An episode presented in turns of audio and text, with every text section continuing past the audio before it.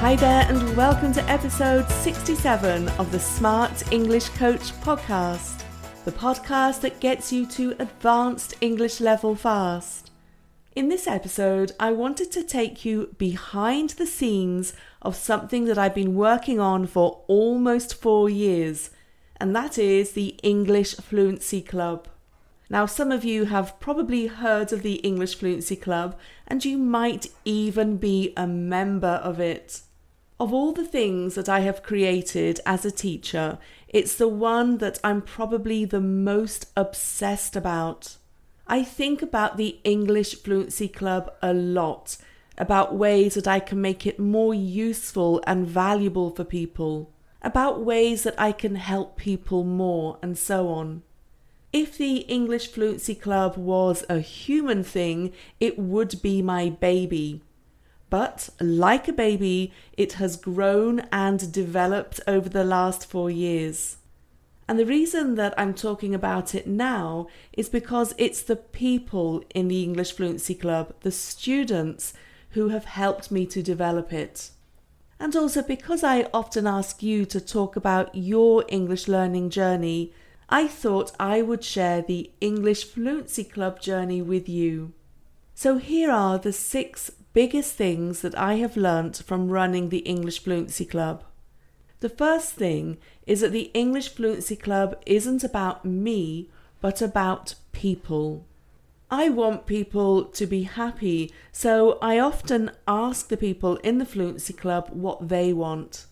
In the past, that has been to add more lessons but also to add ways to increase speaking opportunities.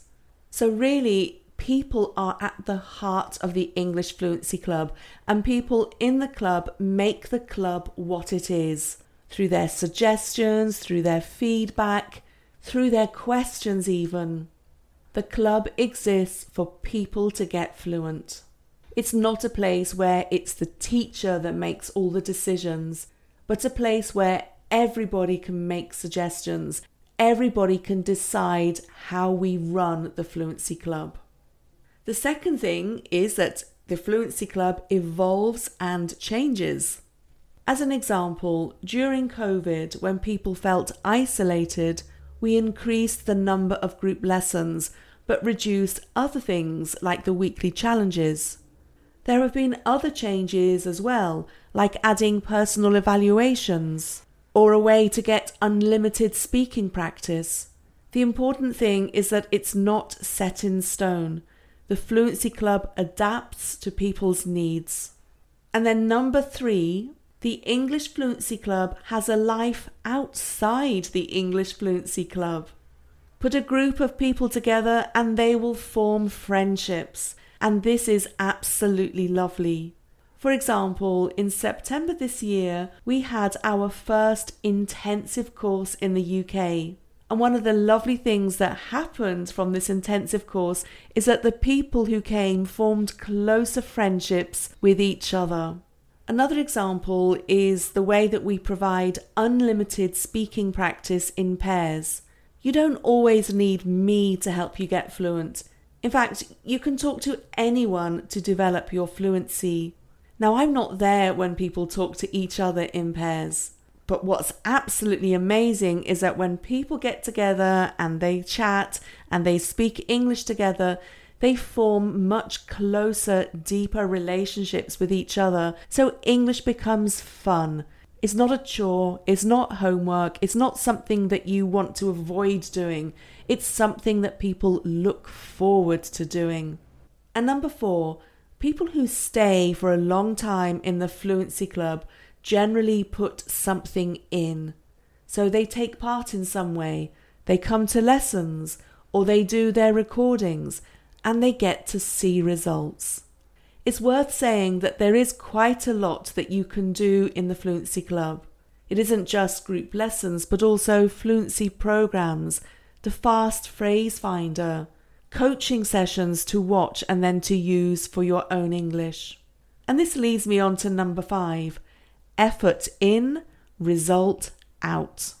It is always about what you do and what you think. So, of course, you need to speak to get fluent. The people who come to the lessons regularly increase their fluency. But it isn't just that, you also need self belief.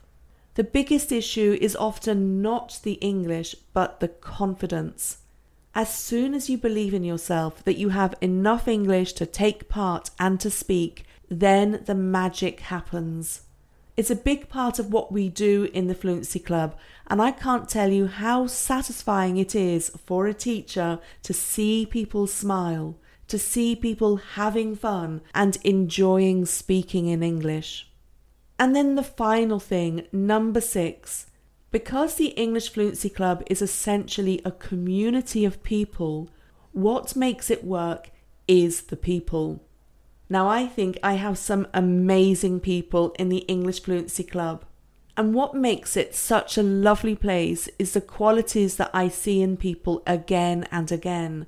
For example, kindness to other people, supporting other people, patience, flexibility, willingness to try new things, and accepting that things might go wrong, that they might not work in the ways that we expect, even if it's a simple thing like a tech issue.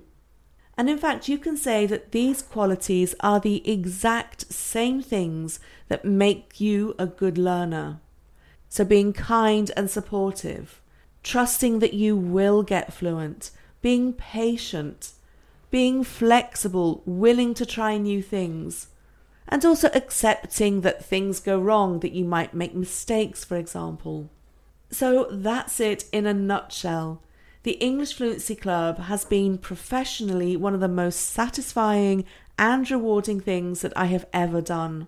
And if it's something that you're interested in, do please ask me for more details or ask to get on a quick call with me go to the contact page and say that you want to talk to me about it, and I'll organise a very quick Zoom meeting.